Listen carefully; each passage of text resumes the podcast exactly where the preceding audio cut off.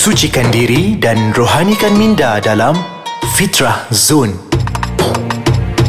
Assalamualaikum warahmatullahi wabarakatuh Bersama saya sekali lagi Muhammad Jazlan bin Abdullah Di podcast Ais Kacang Di segmen Fitrah Zone Mudah-mudahan kita semua diberkati oleh Allah Subhanahu Wa Taala.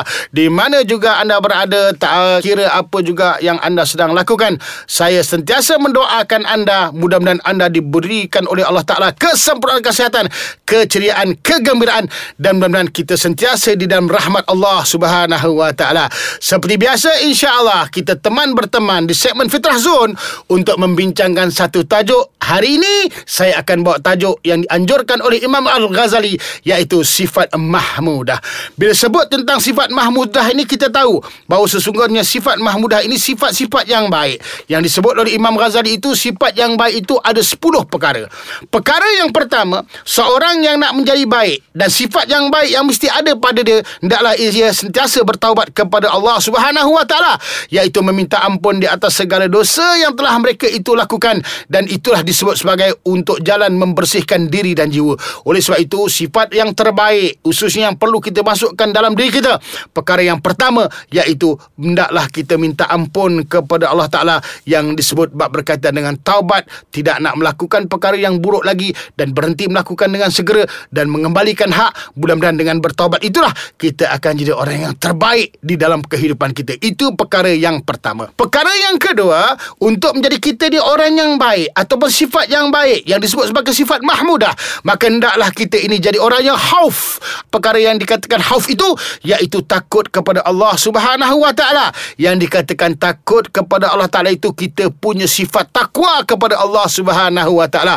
Baik yang dikatakan takwa itu iaitu ikut segala perintah Allah Subhanahu Wa Taala dan meninggalkan segala larangan Allah Subhanahu wa taala. Itu yang dikatakan bab berkaitan dengan khauf iaitu takut dan akhirnya akan lahir sifat takwa. Dengan dengan takwa itulah insya-Allah kita akan jadi orang yang terbaik. Itu perkara yang kedua. Baik, perkara yang ketiga disebut oleh Imam Al-Ghazali ini bab berkaitan dengan sifat mahmudah, sifat-sifat yang baik, sifat yang terpuji itu iaitu disebut apa? Mahabbah. Apa yang dikatakan mahabbah itu iaitu merasai atau kita mengasihi dengan niat kerana Allah. Makna berkasih kita kerana Allah. Makna kita ini berkasih dengan ibu dan ayah, berkasih dengan anak-anak, berkasih dengan jiran, berkasih dengan masyarakat, akhirnya kita akan berkasih dengan Allah Ta'ala dan Rasulnya maka bila kita berkasih niat kerana Allah insya-Allah itu yang dikatakan sifat mahmudah sifat yang terbaik dan akhirnya lahir sifat ukhuwah yang baik. Kerjasama tolong bantu antara satu sama lain. Kita melihat saudara kita susah kita bantu. Kita melihat saudara kita tak senang maka kita lapangkan kesusahannya. Maka itu disebut ukhuwah. Kerana apa? Kerana kita kita berukhwah, berkasih sayang berdasarkan niat kerana Allah Subhanahu Wa Taala. Itu sifat yang ketiga yang perlu kita tahu dan masukkan ke dalam jiwa kita. Insya-Allah kita akan jadi insan yang terbaik. Di mana juga anda berada, jangan lupa ya, yang belum download kami, downloadlah kami di podcast Ais Kacang di Google Play dan di App Store. Ah, itu pesanan daripada penaja. Baik, itu perkara yang ketiga. Dan perkara yang keempat, apa yang disebut sebagai sifat mahmudah, sifat yang terbaik, iaitu disebut sebagai zuhud. Yang dikatakan zuhud itu, iaitu dunia ni tiada dalam hati kita. Bukan zuhud tu kau ingat uh, apa pakai baju buruk-buruk, pakai selipar sebelah kuning, sebelah hijau, uh, kuku kaki tak potong, tak mandi tiga hari. Kenapa? Ini zuhud. Itu bukan zuhud, itu pengotor namanya. Yang dikatakan zuhud itu iaitu apa? Apa juga yang Allah berikan kepada kita dunia yang kita tinggal ini, maka kita tidak taruh di dalam hati. Maka sebab itu yang dikatakan zuhud itu taruh dunia di sekeliling kita dan gunakan. Bila kita dapat gunakan dunia di sekeliling kita ini disebut sebagai kita bermanfaatkan apa yang Allah berikan kepada kita untuk dimanfaatkan untuk diri kita, keluarga, masyarakat dan negara. Oleh sebab itu, gunakan dunia ini sebaik-baiknya. Taruh di sekeliling kita.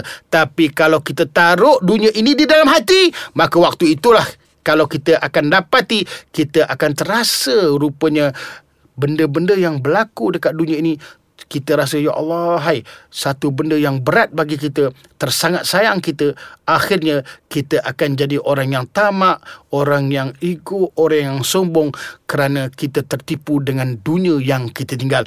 Oleh sebab itu kita kena faham iaitu zuhud ini iaitu apa juga yang Allah berikan kepada kita.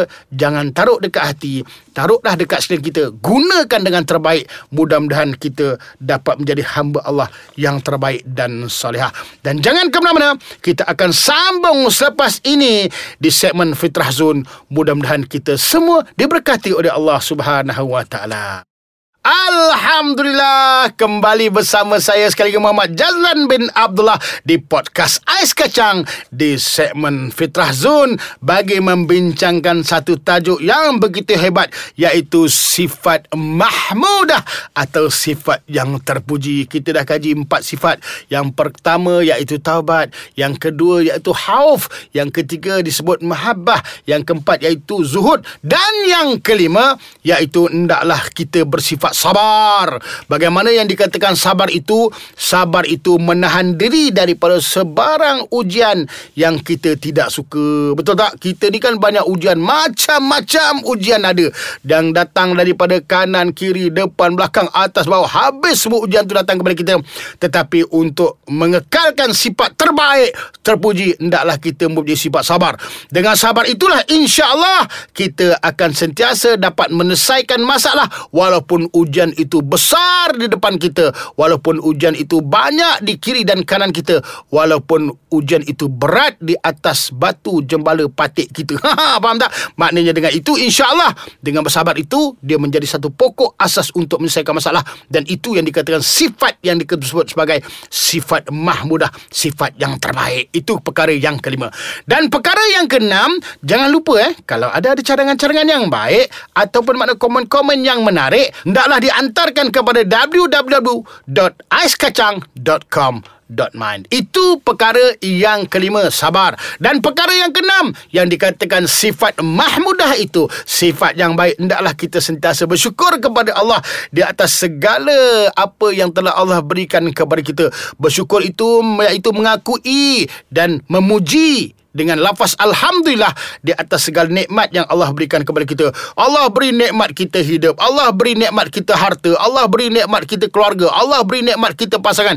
Allah bagi nikmat kita iaitu masyarakat, negara dan sebagainya. Hendaklah kita bersyukur. Kalau kita bersyukur, insya-Allah kita akan jadi hamba Allah yang terbaik dan mempunyai sifat mahmudah. Itu yang keenam.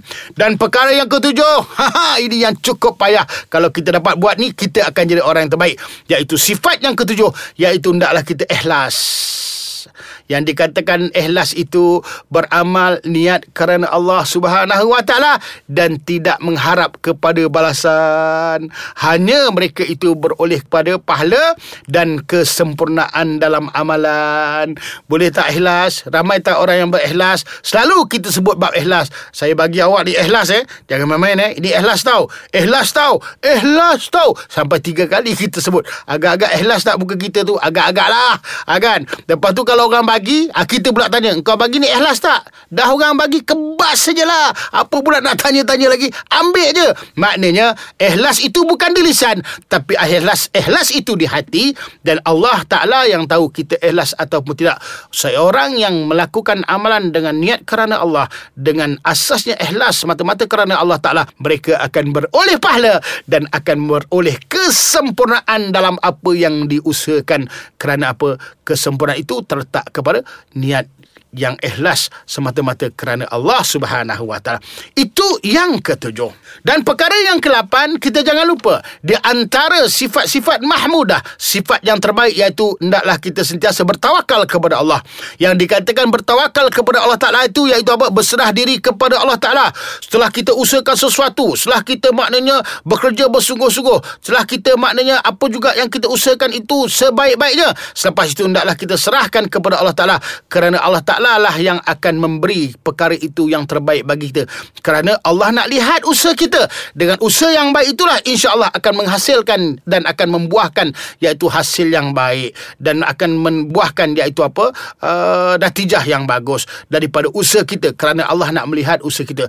Tapi andainya kita dah berusaha dengan baik tapi Allah belum beri maka kita tidak akan rasa kecewa. Kerana kita tahu kalau Allah tak beri itulah yang terbaik bagi kita. Kita kena teruskan usaha. Mudah-mudahan insya-Allah dengan usaha itulah kita akan jadi orang yang terbaik. Oleh sebab itu masukkan sifat mahmudah perkara yang ke-8 tawakal itu dalam diri kita. insya-Allah bila kita bertawakal kita akan jadi orang yang berjaya. Faiza azamta fatawakkal Allah.